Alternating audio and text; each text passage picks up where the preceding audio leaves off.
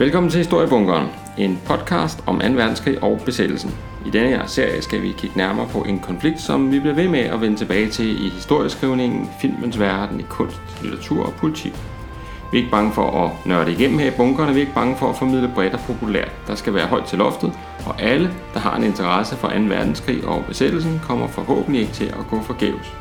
Hvis du har lyst, er du meget velkommen til at give programmet en bedømmelse der, hvor du lytter til din podcast, og du er meget velkommen til at like Historiebunkerens side på Facebook eller ligefrem melde dig ind i Facebook-gruppen samme sted. Bare søg efter Historiebunkeren, så finder du den frem. Jeg hedder Jakob Sørensen, og jeg er jeres vært her i bunkeren, og lad os så komme i gang.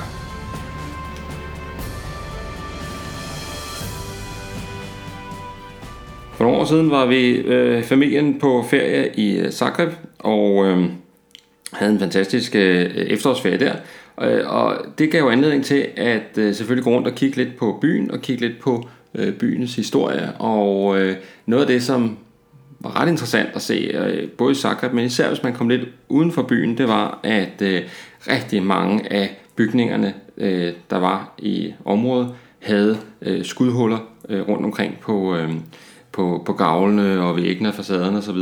Øh, mange af bygningerne var selvfølgelig blevet øh, hvad skal man sige, repareret og ordnet, og, og med, øh, hvad hedder det, man har fået fyldt hullerne ud med, øh, med det ene og det andet og gjort det pænt igen. Men øh, der lå også mange bygninger tilbage, hvor man kan sige, at de var næsten sådan, øh, altså de havde ar fra øh, især selvfølgelig den, øh, den borgerkrig, som, øh, som rasede i 90'erne. Det samme kan man se, hvis man er i Berlin og, og kommer lidt ind i øh, nogle baggårde eller sådan lidt rundt om nogle hjørner, øh, så kan man også se øh, skudhuller rigtig mange steder fra, øh, fra kampene i, øh, i, øh, i maj, øh, slutningen af april og maj øh, 1945.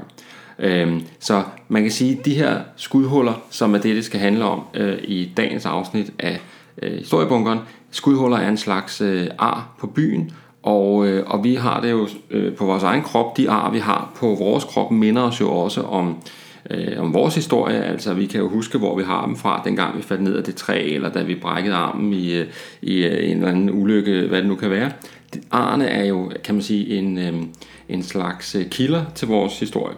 Og i dag øh, skal det altså handle om skudhuller, det skal handle om skudhuller i København, og øh, jeg vil sådan tage rundt og øh, på en lille. Øh, det bliver jo så virtuelt i den her sammenhæng, men I er jo meget velkommen til at øh, selv vandre ud i byen, øh, hvis I har mulighed for det, og, øh, og kigge nærmere på dem. Vi starter på, på Lange Linje, Lange Linje København, som jo... Øh, øh som jo er sådan et, øh, er blevet sådan en slags øh, turiststed med masser af sådan nogle øh, turistbutikker og så videre. Øh, under besættelsen 9. april 1940 er det jo øh, lange linje, at, øh, at tyskerne landsætter øh, den styrke, der skal først indtage kastellet, og derefter så at sige, sætte sig på resten, af, øh, på resten af København.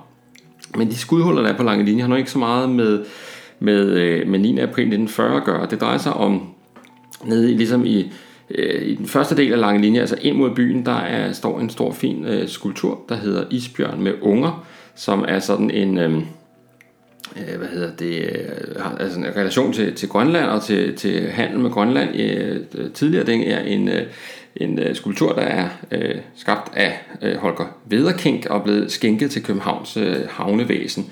Øh, og øh, øh, han fik øh, en øh, fin pris for øh, den her skulptur i 1929, en guldmedalje øh, i, ved sådan en, øh, ved sådan en øh, hvad hedder det, øh, ceremoni i, i Paris faktisk. Øh, øh, det er øh, interessant i forhold til besættelsen og 2. verdenskrig, at øh, den her isbjørn har altså en række øh, skudhuller øh, på bagsiden af hovedet, og ligesom på den ene side af hovedet.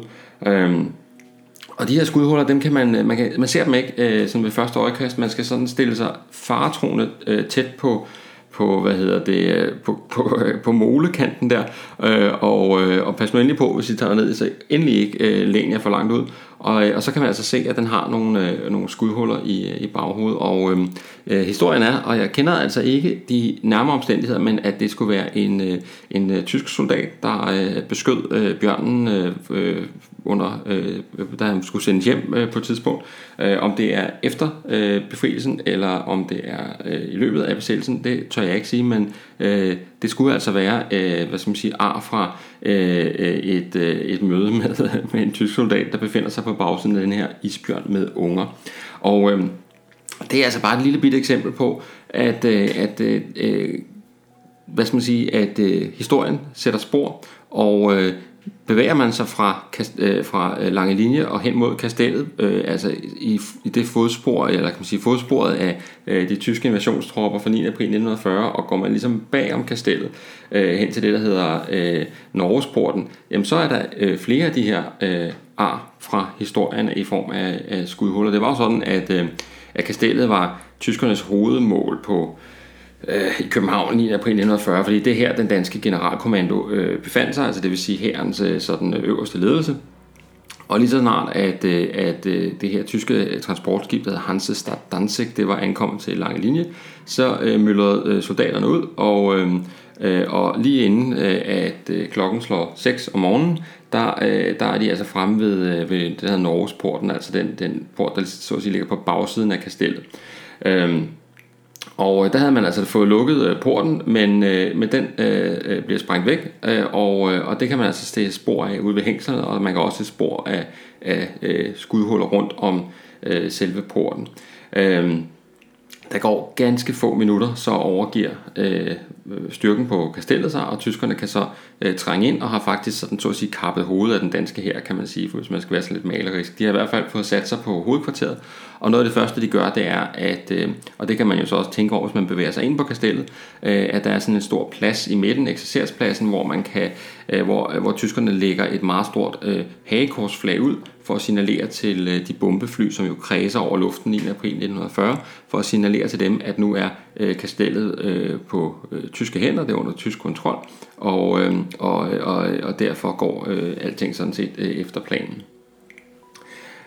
Når man alligevel er øh, på kastellet, øh, og det har ikke noget med skudhold at gøre, så skal man altså lige gå om bag øh, det, der hedder kommandantboligen, og der ligger nemlig en øh, tysk bunker, som øh, en Regelbau 608, som blev, øh, blev opført, øh, men aldrig brugt øh, under besættelsen, øh, øh, fordi øh, tyskerne på et tidspunkt øh, flytter øh, det militære hovedkvarter til Silkeborg for at være tættere på vestkysten, hvor man jo regner med, at... Øh, at hvad hedder det, en eventuel allieret invasion vil finde sted.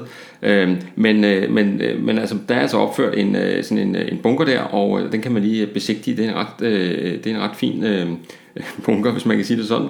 Øh, forholdsvis stor, 17 gange øh, 15 meter, så det er en ordentlig... Øh, en ordentlig klods, der ligger der bag, øh, bag kommandant, øh, kommandantboligen.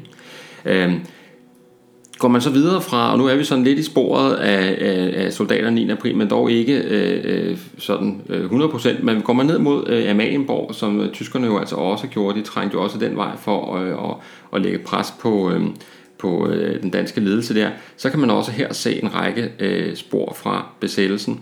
Øh, der er øh, forskellige øh, skudhuller øh, rundt omkring på, øh, på, øh, på Magenborg. øh, og øh, det er, hvad hedder det, øh, ikke øh, så meget skudhuller, der har med øh, 9. april at gøre, men, øh, men hvad hedder det, øh, men skudhuller, der har at gøre med, øh, med hvad hedder det, øh, øh, denne her øh, aktion den 19. september 1944, hvor at, øh, at tyskerne internerer det danske politi, og dermed også den øh, politistyrke, som øh, bevogter øh, Amalienborg. Og der kan man se øh, på den del af Amalienborg, der vender ud mod havnen, op øh, på på hjørnet. Hvis man står med ligesom ryggen mod havnen og kigger på Amalienborg, så på venstre side op på øverste hjørne af bygningen, der er sådan en, øh, en firkant, som øh, man har rammet ind, og hvor man ikke har øh, restaureret øh, Øh, bygningen, altså hvor den fremstår, som den gjorde i, øh, under besættelsen, og der kan man altså se de her skudhuller fra, øh, fra nogle af kampene der. Øhm, og, og man kan også se øh, skudhuller inde i øh, på søjlerne, de søjler, der vender ind mod byen. Der er også øh, øh, steder, hvor man kan se, at, øh, at, øh, at de her cement, eller hvad hedder, de her stenblokke, som, øh, som søjlerne hviler på, at de er blevet, de er blevet øh, hullet af, eller hullet, altså der er, er hvad hedder det, øh, skader efter, efter skud på dem. Så øh, det er altså sådan en, øh, øh en slags sådan... Øh, erindring om øh, den ret særlige historie, som Amalienborg jo øh, indtager under, under øh, besættelsen. Øh, det er jo der, øh, at det her øh, bemærkelsesværdige møde finder sted 9. april 1940, hvor man på en halv times tid øh, politikere og kongehus og herledelse imellem beslutter sig for, hvordan man skal forholde sig til øh, den det tyske angreb, den tyske invasion. Øh, og det er jo også på øh, Amalienborg, at, øh, at man den, øh, den 29. august 1943, altså der her blev interneret, der glemmer de jo faktisk at internere øh, dele af, øh, altså af, hvad hedder det, øh, den styrke, der er på Amalienborg, som jo så bliver øh, til sidst overtaget af øh, politier, eller politi som, øh, som bevogtning. Og så øh, er Amalienborg jo altså også, øh, hvad skal man sige, øh, hjemsted for Christian 10. selvfølgelig, altså den daværende konge, som jo, øh, som jo går fra at være sådan en lille smule upopulær konge til at blive et stort nationalt øh, symbol. Så øh, øh her har vi altså også øh, at gøre med en central bygning i øh, Danmarks historie, og ikke mindst i øh, besættelsestidens historie, og vi kan altså stadigvæk se øh, kan man sige, de her konkrete øh, spor efter, øh, øh efter krigen. Øh, Næste stop på øh, den her lille tur rundt i byen efter, øh, efter skudhuller og efter små øh, hvad skal man sige, erindringer, erindringssteder i forhold til, øh, i forhold til besættelsen, der vil jeg øh, anbefale, at man tager en tur ned til, øh, til Islands Brygge, øh, ned ved Langebro, og øh, der åbner sådan en... Øh, sådan en uh, smart ny café, som der hedder uh, Café WeCycle, som er sådan en uh, cykelkaffe-café. Uh, og uh, og den, uh, den kan man bare lige finde frem. Café WeCycle hedder den. Uh, og der er altså et vaskeægte skudhul inde i hjørnet, inde i, uh, inde i uh, cafélokalet. Og, uh, og det skud, det uh, hul, det kommer fra Øh, en af de mest øh, altså, øh, spektakulære øh, sabotageaktioner, som, øh, som finder sted i, øh, i København under besættelsen. Det er nemlig den 27. marts 1945, hvor af BOPA, altså den kommunistiske sabotagegruppe, som, øh, som jo altså på det her tidspunkt er på, på højden af sin ydeevne, og, og, øh, og, og kan, man kan jo selvfølgelig veje, at, øh, at freden nærmer sig, og, og så videre.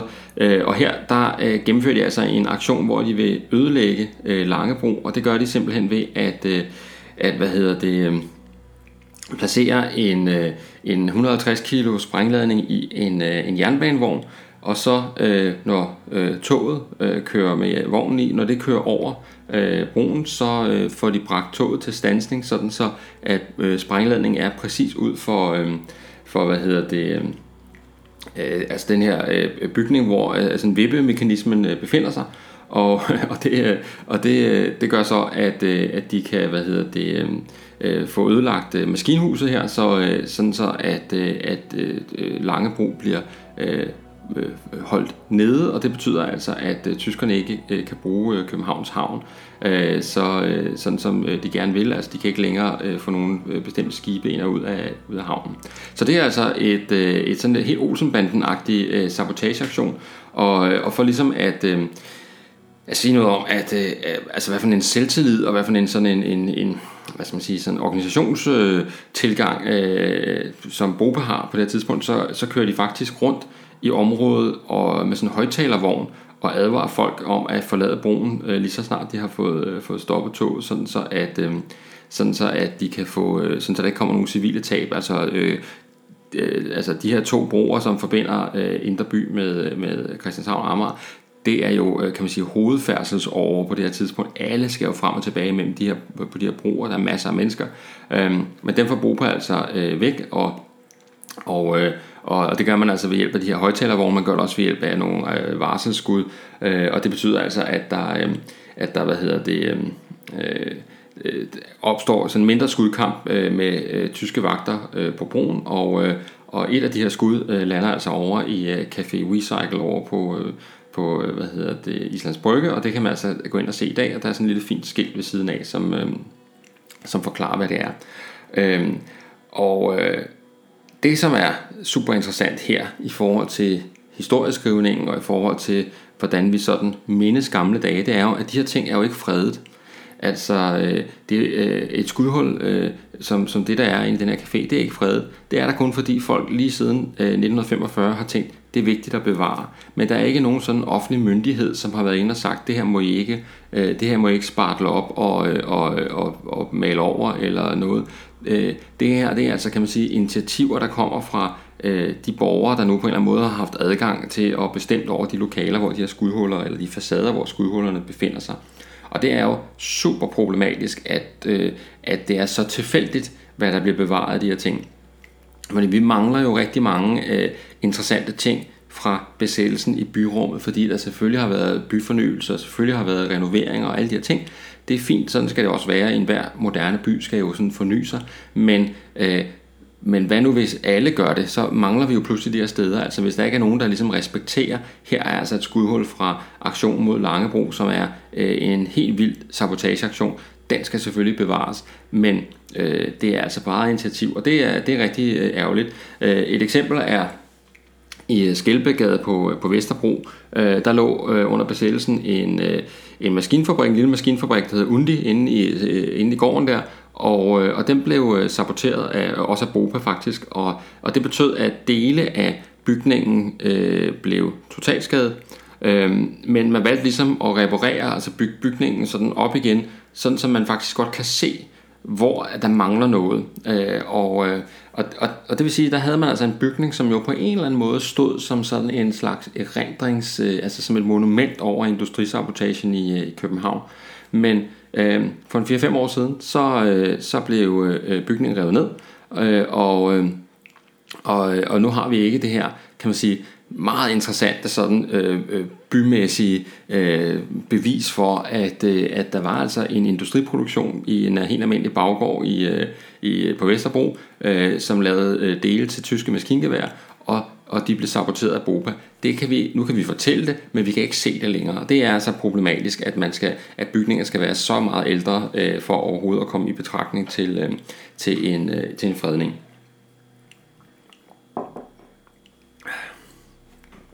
Et andet sted, som der heldigvis stadigvæk er nogle meget fine skudhuller, det er, hvis man bevæger sig ind i Goddersgade øh, og øh, bevæger sig øh, øh, op mod Livgardens kaserne, og der er sådan en, en udgang med sådan et skillerhus, og der står nogle bevæbnede vagter osv. Og ligesom på hver side af, øh, altså hele facaden kan man sige, af, af Livgardens kaserne er jo sådan nogle, sådan nogle metalgitter, øh, øh, der står hele vejen ned, øh, også ned forbi øh, Kongens Have. Men kigger man nærmere på de sektioner, som er ved siden af indgangen, hvis man tager de første sådan 2, 3, 4 sektioner på hver side af indgangen, og så den går og kigger lidt grundigt på de her metal, øh, metalstænger, som, øh, som øh, hvad hedder det, øh, som det her hvad hedder det, øh, gitterværk er udgjort af, så kan man se, at der er øh, flere steder, altså mange steder faktisk, øh, skudhuller og, øh, og øh, hvad skal man sige, skader forårsaget af, af skud. Og det øh, øh relaterer sig til en utrolig interessant historie, som vi desværre ikke øh, helt fyldsgørende kender til. Men altså efter at øh, herren er... Øh, er blevet interneret i august 43, så, øh, så rykker de tyske soldater jo ind på, øh, på øh, hvad hedder det, Livgardens kaserne blandt andet. Øh, og, øh, og en vigtig point er her, at øh, tyske soldater er jo ikke, kan man sige, bare tyske soldater, de er jo også øh, i mange tilfælde øh, frivillige fra andre øh, lande, øh, øh besatte lande eller øh, mere eller mindre øh, allierede lande til Tyskland. Og øh, i det her tilfælde, der er der altså øh, en række øh, ungarske og øh, muligvis også østriske soldater, som øh, kommer i indbyrdes kamp med øh, altså, øh, om man så må sige, rigtige tyske soldater i øh, slutningen af april 1945. Øh, fra den 23. Øh, og 24. april 1945, der opstår altså en øh, intern konflikt, øh, og, øh, og der bliver skudt en hel del øh, på øh, kaserneområdet, øh, og, øh, og der er civile, øh, der bliver øh, såret også og, øh, og dræbt. Øh, øh, man mener altså, at, øh, og man kender ikke så meget til episoden, men man mener altså, at det er, øh, det er soldater, som væger sig mod at skulle øh, til Tyskland og kæmpe videre. Altså vi er jo altså i slutningen af april 45, så de ved udmærket godt, at det her det er slut nu, og... Øh, og hvis man bliver sendt til, til det, de kalder Østfronten, som jo altså så reelt øh, nærmest bare er Berlin, øh, jamen så, øh, så øh, det er næsten den visse død, og man risikerer russiske fangenskaber og alt muligt andet. Det er der ingen, øh, der har lyst til. Og, og derfor så øh, opstår der altså, regner man med denne her øh, interne og ret voldsomme konflikt. Og det kan man altså se nogle meget fine spor af på, øh, på, øh, i metallet der i, i hegnet, og, øh, og, og det man bare skal huske på, når man leder efter det, er jo, at, at, at skaderne sidder så at sige på bagsiden, altså ind mod kasernen. Så, øh, fordi det er jo derinde, der bliver skudt fra, derfra, øh, den, altså ind fra kasernen og ud selvfølgelig, og derfor er skaderne øh, på bagsiden af, øh, af metallet. Og det er jo fuldstændig fantastisk, at man kan finde sådan nogle, øh, sådan nogle, øh, sådan nogle skudhuller, som har denne her øh, altså, øh, helt utrolig historie om et, et, altså om det tredje rige i opløsning i princippet, og om hvordan den her, øh, hvad skal man sige, øh, loyalitet, eller den her, øh, den her, den her fællesskab, hvordan det smuldrer her i, øh, i krigens øh, sidste dage. Øh, så øh, det var godt at skade. Øh, et andet øh, meget berømt og jo også helt øh, utroligt øh, eksempel på skudhuller i, øh, i byen, det er, øh, ligger i Rosenstræde, på det, der hedder Rosengårdens Bodega, som er sådan et, øh, som er sådan et traditionelt brunt øh, værtshus. Og, og jeg må jo sige, altså, at øh, sidst jeg var forbi øh, Rosengårdens Bodega, øh, der var den lukket, og så sådan meget lukket ud, så jeg frygter lidt af, hvordan, øh, hvordan øh, hvad skal man sige, øh, øh bodegaens øh, sådan, øh, øh ved og vel egentlig er. Men, øh, men er der åben, så kan man altså komme ind og se øh, om bag bardisken, der er øh, et par øh, skudhuller, og de skudhuller, de stammer fra en øh, likvidering. Øh, en af de her, øh, Øh, kan man sige, det er jo den mest omdiskuterede modstandsform, vi har, tror jeg. Ikke? Altså likvideringen af, af stikker selvfølgelig, men også men alle, alle mulige andre, der havde en eller anden form for relation til besættelsesmagten eller til de danske nazister. Øh, I det her tilfælde, der er det det, man kan kalde en vaskeægte øh, professionel stikker, der bliver øh, likvideret, nemlig øh, ham, der hedder Christian Marius Rudolf Christiansen, også kaldet Hestetyven, som, øh, som den 20. april 1944 bliver øh, likvideret af to øh, medlemmer af, øh, af BOPA. Øh, hestetyven, øh, som man bare kalder ham sådan i daglig tale, han, øh, han hedder Hestetyven, fordi han, øh, han øh, var, blev arresteret i Østeuropa på et tidspunkt i mellemkrigstiden for at, øh, at have stjålet heste. Øh, og, øh, og han har sådan en fængsels, øh, et fængselsophold bag sig derovre og er øh, hvad skal man sige, øh, ikke øh, glad for øh, kommunister og den slags, og efter han kommer hjem, så øh, bliver en del af hans levevej, det er, at han ernærer sig ved at øh, sælge oplysninger til øh, dansk politi om, øh, eller give, videre, give oplysninger videre til dansk politi om, øh, om de danske kommunister. Han er rigtig god til sådan at, at indsmire sig og tale med dem øh, og, og, og give nogle øl og alt det der. Og, og så øh, får han altså en viden om, øh, om kommunisterne, som det danske politi jo er meget interesseret i at følge med i, hvad de render og laver i, øh, i 30'erne. Og så kommer besættelsen, og så kan man sige, så er øh, viden om kommunisterne jo stadig i høj kurs, især efter øh, sommeren 41, altså hvor øh, kommunisterne bliver illegaliseret. Så hestetyven, han, han bliver det, man kan kalde en storstikker, professionel stikker, øh, og arbejder øh, jo først tæt sammen med dansk politi, men derefter også øh, Gestapo. Og det var man godt klar over i modstandsbevægelsen, både Bopa, men også Holger Danske, var man godt klar over, øh, hvem øh, Rudolf Christiansen var.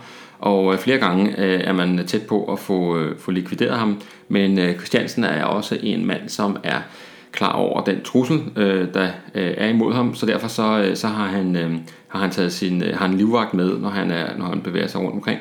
Øh, i, og men altså, det forhindrer altså ikke øh, de her to Bopa-folk, øh, ham der hedder Martin Evald Jensen og Børge Ting, som jo altså var øh, sådan Bopas, øh, hvad skal man sige, øh, operative leder, eller hvad man skal kalde det, øh, i at, at likvidere ham. Øh, man har skygget ham i nogle dage, og, øh, og så har man fundet ud af, at han nu altså befinder sig øh, inde på Rosengårdens øh, vinstue, som det hed dengang, og øh, han er færdig med at rafle, står op ved, ved bardisken, og der øh, øh, beslutter man sig altså for, at nu gør man det. Altså, det gør man så ved, at man øh, placerer to øh, dækningshold for hver ende af øh, Rosenstrædet, øh, og så, øh, og så øh, øh tager Martin Eva Jensen og Paul Børting, der cykler hen øh, til... Øh, til, hvad hedder det, til, til vinstuen her. Altså det foregår, det er jo sådan en gangsterlikvidering, kan man sige, men det foregår altså på cykel.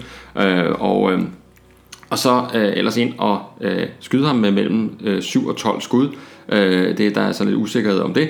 Men øh, nogle af de her skud, de øh, rammer altså ikke hestetyven, men de rammer altså ind i væggen om bag ved bardisken. Og det betyder altså, at, øh, at man kan se, at øh, man kan stadigvæk altså i dag øh, så frem de fald det er muligt at komme ind i, øh, på Rosengårdens bodega, så kan man stadig se de her skudhuller bag øh, bardisken. Man skal endelig huske at, at købe sig en øl eller et eller andet derinde og lige støtte øh, foretagendet. De er rigtig glade for at vise tingene frem, men de er også rigtig glade for, at man, man lægger lidt penge på stedet, når man nu, når man nu kommer forbi. Øhm, i en periode har de også haft, og det ved jeg ikke, om de stadigvæk har, men de har i hvert fald i en periode også haft sådan et ringbind med, hvor man kan se billeder og avisudklip og så videre om, øh, om historien, så det er bestemt noget, de, øh, de dyrker. Men altså, her har vi et, øh, et, et fantastisk eksempel på et, øh, på et skudhul, som har, som har relation til en, en likvidering bevæger man sig lidt uden for øh, København. Hvis man tager en tur til Glostrup øh, på Vestegnen, øh, der kan man på Nørre Allé, øh, lige midt på Nørre Allé, der ligger sådan en, øh, der ligger sådan en lille butik. Øh, I mange år har der været en købmand, øh, og nu er der sådan nogen, der sælger sådan nogle øh, overdækninger til havemøbler eller noget stil. Øh, og der ligger en, en øh, sådan rød murstensvilla lige øh, i forbindelse med den her øh, butik, og der øh, er der i facaden stadig øh, øh mulighed til skudhuller fra likvideringen af øh, ham der hedder Åge Petersen. Øh, og Petersen han var øh, øh en slags propagandafigur øh, i Schalburg-korpset, altså det vil sige det her, øh, det her sådan dansk-tyske sådan, øh, støttekorps. Øh, og, øh, og han øh, blev likvideret sammen med sin, øh, han har også livvagt, øh, han blev likvideret sammen med sin livvagt øh, øh, om øh, morgenen den 13. september 1944 øh, af to medlemmer, også af BOPA her. Og det er faktisk lidt en, altså, underligt, at lige præcis BOPA kommer til at fylde så meget af det her likvideringssnak med skudhuller, fordi BOPA var jo ikke først og fremmest en likvideringsorganisation. Øh, Holger Danske gennemførte jo langt flere øh, likvideringer end BOPA gjorde, men jeg, jeg er ikke øh, sikker på, at der er, er nogle fysiske spor for det. Så det er sådan lidt tilfældigt, at det lige bliver meget, øh, meget BOPA her. Men, men øh, de to øh, øh BOPA-medlemmer, øh, Johnny og KK, som de øh, havde dæknavn, de står altså klar om morgenen der øh, kl. 8.30 og, øh, øh, og skyder øh, de her to, øh, hvad hedder det... Øh, kan man sige, medløber, altså øh, en, en propagandachef i Schalburg-korpset og hans, øh, og hans livvagt, som bliver skudt og efterladt på, øh, på Nørre Allé. Og det er der altså, som sagt, de her, sådan, øh, de her hvad hedder det, øh, skudhuller, som, som, er, øh, som, som, som minder om det. Men øh, tilbage til København, og, øh, og, øh, og nu øh, øh flytter vi os ud til øh, Frimurlogen øh, på Blejdamsvej, øh, lige ved siden af øh, Rigshospitalet nærmest, øh, og det er jo sådan en, en specielt udseende bygning i, i København, kan man sige. Den vækker lidt opsigt med sine søjler og sådan den her meget sådan, øh, lidt afvisende facade. Øhm, men øh, i september 43, der øh, overtog øh, øh, tysk øh, politi bygningen og smed øh, frimurlogens øh, folk ud. Øh, og øh, og øh, kort efter så øh, blev øh, øh, frimurernes øh, sådan øh, logo, altså som sådan en stjerne, det blev pillet ned, og så blev det ersat, øh, erstattet af et øh, solkors. Øh, og, øh, og det var fordi, at nu rykkede Schalburg-korpset ind i, øh, ind i bygningen. Og øh, Schalburg-korpset, øh, de øh, bruger altså den her bygning som, som sådan en slags hovedkvarter, indtil de bliver rykket ud af København senere i besættelsestiden. Og det var med faner og dannebro og så videre på forsiden, og vagter, og det blev nærmest bygget om som sådan en veritabel fæstning med, med, med alle mulige former for barrikaderinger og ting og sager, som sådan skulle, skulle hvad hedder det, skulle beskytte øh, både øh, medlemmerne af Schalburg men altså også fungere som en slags tilflugtssted for, øh, for øh, sådan kendte nazistiske familier øh, rundt omkring i, øh, i byen, hvis, øh, hvis øh, det trak op til, øh, til et opgør. Øh, så øh, det er altså, hvad hedder det, øh, den setting der er. Øh, om aftenen den 19. juli 1944, der er der altså en gruppe øh, frihedskæmpere øh, herunder øh, de her øh, så berømte flamme og citronen, som, øh, som øh, angriber øh, hvad hedder det, frimurlogen og øh, forsøger eller planen var i hvert fald, at de skulle trænge ind i bygningen og sprænge i luften og slå så mange som muligt ihjel i processen, men, øh, men aktionen øh, mislykkes, og, øh, og hvad hedder det, en af modstandsfolkene bliver dræbt, og et par øh, af Schalburg-korpsets medlemmer bliver også dræbt. Øh, men i dag kan man altså stadigvæk øh, omkring døren, øh, hoveddøren ind til Frimurluxen, se skudhuller fra den her aktion. Så øh, det er skudhuller, der vidner om en, øh, en af de kan man sige, meget offensive øh, aktioner fra øh, modstandsbevægelsens side, side, hvor man altså går direkte mod en, øh, en øh, øh, velbevæbnet og, øh, og hvad hedder det øh, og, øh, og velmotiveret fjende. Øh, typisk var det jo sådan, at modstandsbevægelsens aktioner ikke direkte gik øh, mod tyskerne. Nu, sige, nu er det jo også Schalburg-korpset, altså det er jo primært danskere, men dog stadigvæk et, øh, et, øh, et militært korps. Øh, det er altså lidt usædvanligt, men det er der altså spor efter, hvis man går en tur forbi øh, bygningen og kigger på den. Så en tur rundt i København, måske ovenkøbet også en lille tur til forstederne på jagt efter skudhuller, det vil altså give en, øh, en, en god lejlighed til at, øh, at beskæftige sig med mange forskellige temaer fra øh, besættelsen faktisk, og, og på den måde blive klogere på vores fortid, og så samtidig få frisk luft og motion, det kan jo næsten ikke blive bedre. I den forbindelse, så plejer vi jo altid øh, her i bunkeren at slutte af med en anbefaling, og, øh, og øh, denne her gang, der vil jeg jo bide alt skam i mig og anbefale en bog, jeg selv har været med til at skrive. Sådan, øh, det må man nok godt, især når man har sin egen podcast til at gøre det i. Det drejer sig om øh, den bog, der hedder Turen går til besættelsestidens København, som jeg øh, har skrevet sammen med øh, mine gode kolleger øh, Sofie Bak og Claus Bundgaard Christensen og Joachim Lund. Øh, Øh, den er udkommet på øh, Politikens forlag og er sådan en del af øh, Turen går til serien. Så øh, Øh, men adskiller sig selvfølgelig fra de fleste andre turen går til, som man plejer at tage med sig, når man skal på ferie et eller andet sted, ved at den handler om fortiden, og ved at den øh, handler om spor, man kan se af fortiden. Og der kan man altså øh, ved, øh, med den i baglommen øh, gå sådan en tur gennem København og se, øh, hvor, øh, hvilke bygninger blev brugt til hvad, og hvor skete de forskellige ting, og hvor kan man se spor fra, fra besættelsestiden. I dag har det jo handlet om øh, skudhuller, men der er jo alle mulige andre øh, så at sige, efterladenskaber fra besættelsestiden, som man kan kigge nærmere på. Så øh, turen går til besættelsestiden øh, vil jeg varmt anbefale til øh, næste gang, man skal en tur rundt i byen, og er træt af at kigge på øh, kedelige tøjbutikker og hvad man ellers øh, nogle gange får tiden til, så er det jo meget sjovere at se, hvor, øh, hvor øh, for eksempel at, øh, at tyskerne havde deres, øh, eller hvor de danske nazister havde deres rekrutteringskontorer, eller øh, finde noget tysk soldater, graffiti, eller hvad man nu ellers kan, øh, kan forlysle sig med. Så øh, en anbefaling, øh, kom ud i det gode vejr, øh, og kom en tur tilbage til besættelsen med øh, bogen Turen går til besættelsestidens København i hånden.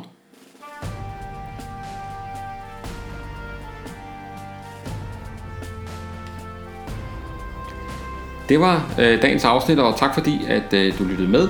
Som jeg nævnte i starten, så øh, er du meget velkommen til at give programmet en øh, bedømmelse der, hvor du lytter til din podcast.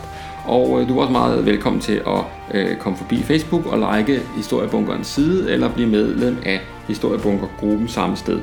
Øh, det er ganske gratis at lytte med, og øh, Historiebunkeren bliver bare drevet af sådan en øh, Øh, Øh, helbredelig interesse for besættelsen og en verdenskrig, men øh, har du alligevel lyst til at give en øh, donation til driften af historiebunkeren, så modtages bidrag og store som små jo naturligvis gerne. Det kan gøres på MobilePay 74 59 TA, altså 74 59 TA.